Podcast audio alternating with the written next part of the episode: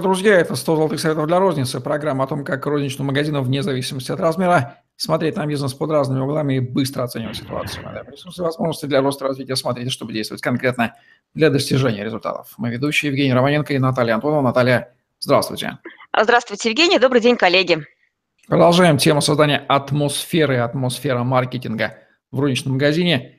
10 правил создания визуальных и эмоциональных привлекающих компонентов магазина, как они будут формулироваться.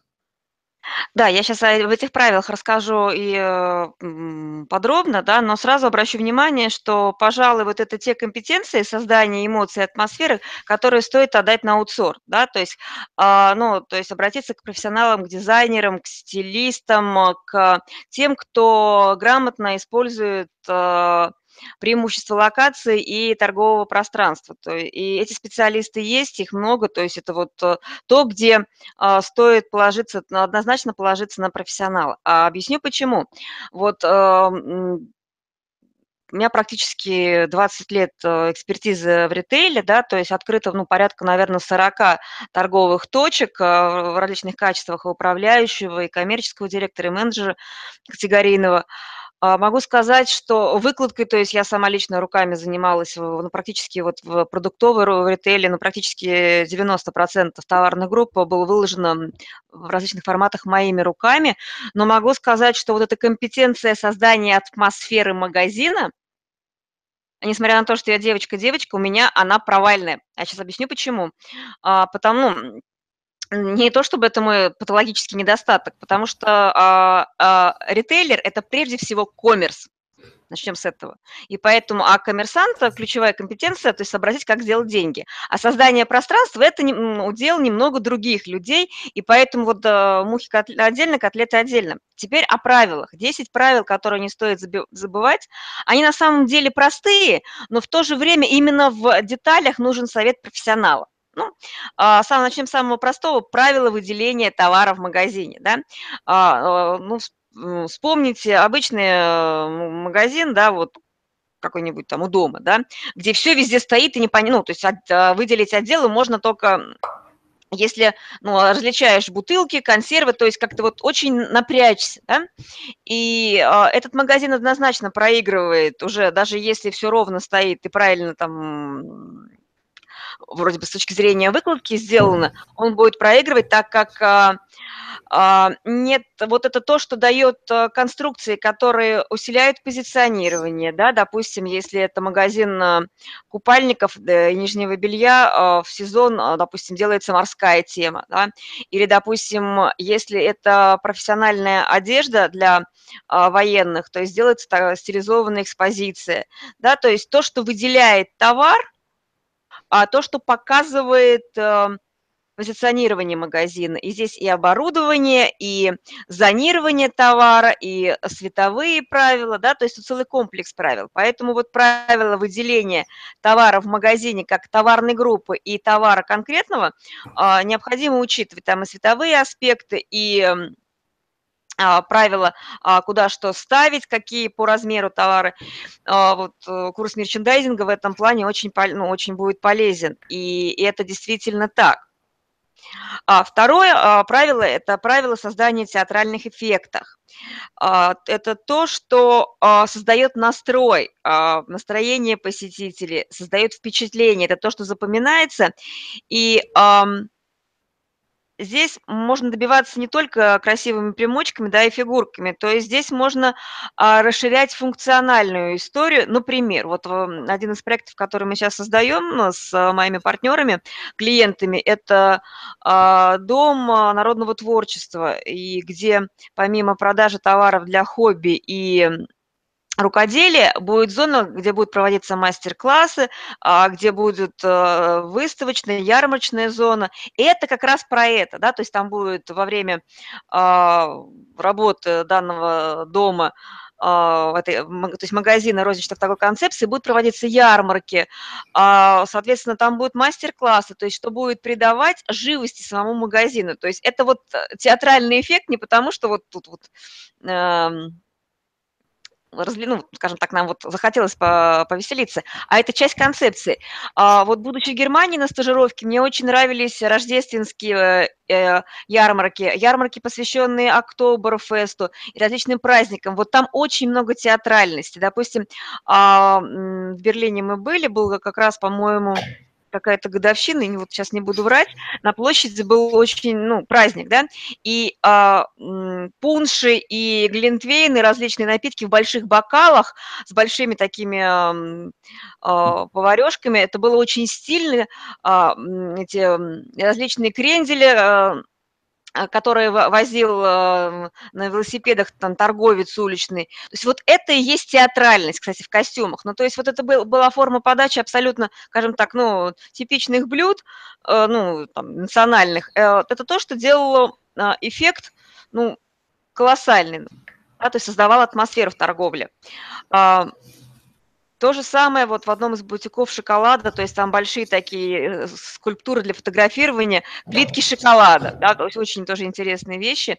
И э, то, что, ну, то есть то, что все зафотографировали, в соцсети разместили, то есть такой сарафанный эффект. А, так, э, очень важное правило, очень часто его нарушают даже профессиональные дизайнеры и сотрудники рекламных агентств, это правило использования шрифтов. Вот. И вот эта история, которая, ну, а, я настоятельно рекомендую, то есть создавать брендбуки, да, либо пользоваться, э, когда покупаете франшизу или, допустим, разрабатываете свой, э, свою франшизу, делаете нормальные брендбуки с э, регламентированием шрифтов, потому что а, когда а, передается проект листовок и информационных каналов, ну, других всех, все, что связано с дизайном, передается от исполнителя к исполнителю, это получается кардебалет, ну, еще та история, то есть даже при вроде, вроде все то и что-то не так. А оказывается, там на шрифты, наклоны, расстояние между строк очень меняет э, ну, концептуальное восприятие торговой точки. То есть о формате э, пространства, да, как магазина, как э, площадки очень сильно искажает э, восприятие. Правило ограничения объема информации на знаках. То есть вот, все знакомы, наверное, да, то есть когда презентация не читается, вот когда нам показывают э, какие-то ну, слайды, это ужас, ужас, ужас. А в магазине то же самое. Бывает на ценнике столько напишут, что разобраться ты, э, либо тыр-пыр-дыр-мр, то есть что это за товар вообще непонятно, да, то есть, соответственно, вот это вот тоже про впечатление, вроде бы детали, а, либо другое еще, то есть, ну, конечно, это совсем уже, скажем так, э, из, вообще ценника нет. Это вообще, то есть, ну, помимо того, что это нарушение правил торговли, да, то есть это вообще то есть, ну, искажение информации. То есть мы сами препятствуем, создаем барьер для покупки. А, правила а, информирования покупателей. Здесь есть эм, нечеткие регламенты, да, наличие ценников, там, а, а оформление а, торговых рядов. А, но сейчас очень часто используют, используют такой прием, как создание вау-эффекта и демонстрация использования а, товара в деле. Кто был в Леруа Мерлен, а, наверняка замечали сложные технические товары, которые можно включить и продемонстрировать. Они отлично показывают, и как работает пылесос на теннисных шариках, и ну, много-много еще чего там. Это, а, э, не освежитель воздуха, а увлажнитель воздуха работает, да, то есть там плитка, а, вернее, теплый пол показан, очень вот это информирование покупателей через демонстрацию очень развит в Леруа Мерлен, можно надыбать очень много фишек. А если нет возможности показать, в деле используется монитор, да, и там уже вот очень важно ту информацию, которую вы доносите, доносить в, согласно концепция компании и восприятие целевой аудитории. Правила подбора цветов и сочетаний – это вот э, то, что обычно также входит в концепцию брендбук а, при правильной франшизе. И там я обращаю внимание на вот эти вот э, колеры и тона, потому что а, это очень важно. Может, то есть если вот теряются сами вот эти коды, да, к цветам, то даже когда все прописано, можно испортить даже самую, скажем так, забрендированную историю с брендбуком. Можно э, сделать э, из бренда непонятно что. Это детали, но это реально влияет и на восприятие а, бренда, и на впечатление о торговой точке. Правила создания настроения в магазине, ну, пожалуй, все эти вот то, что я, то, о чем я говорила выше, оно э, является совокупностью. А, а, ну вот, э, пожалуй, еще остановлюсь на том, а, что создает, ну, то есть настроение, которое несет персонал, да, это корпоративная культура, это тот дух, который культивируется а, и собственником, и отделом, персонала. Это настрой, с которым сотрудники приходят на работу. И я не устану повторять, что это то, что создается управленческой компетенцией, то, что в руках собственника и руководителя. И хочу пожелать, чтобы те рычаги, которые вам дает атмосфера маркетинг, те средства воздействия на управление в хорошем смысле слова, а, повышение вероятности покупки в своем торговом зале, те, кто уже пришли, использовать на 100%. Слушай, вот эти вот рекомендации по созданию атмосферы и внедрению правил атмосферы маркетинга конкретными действиями от Натальи Антоновой в программе «Стол цветов для розницы». Лайк, комментарий, подписывайтесь на YouTube-канал. В других выпусках Наталья делится своими многолетними опытами, наблюдениями за объектами розничной торговли, поэтому обязательно смотрите их, внедряйте полученные советы. Отличного атмосферы для ваших покупателей. Всем пока.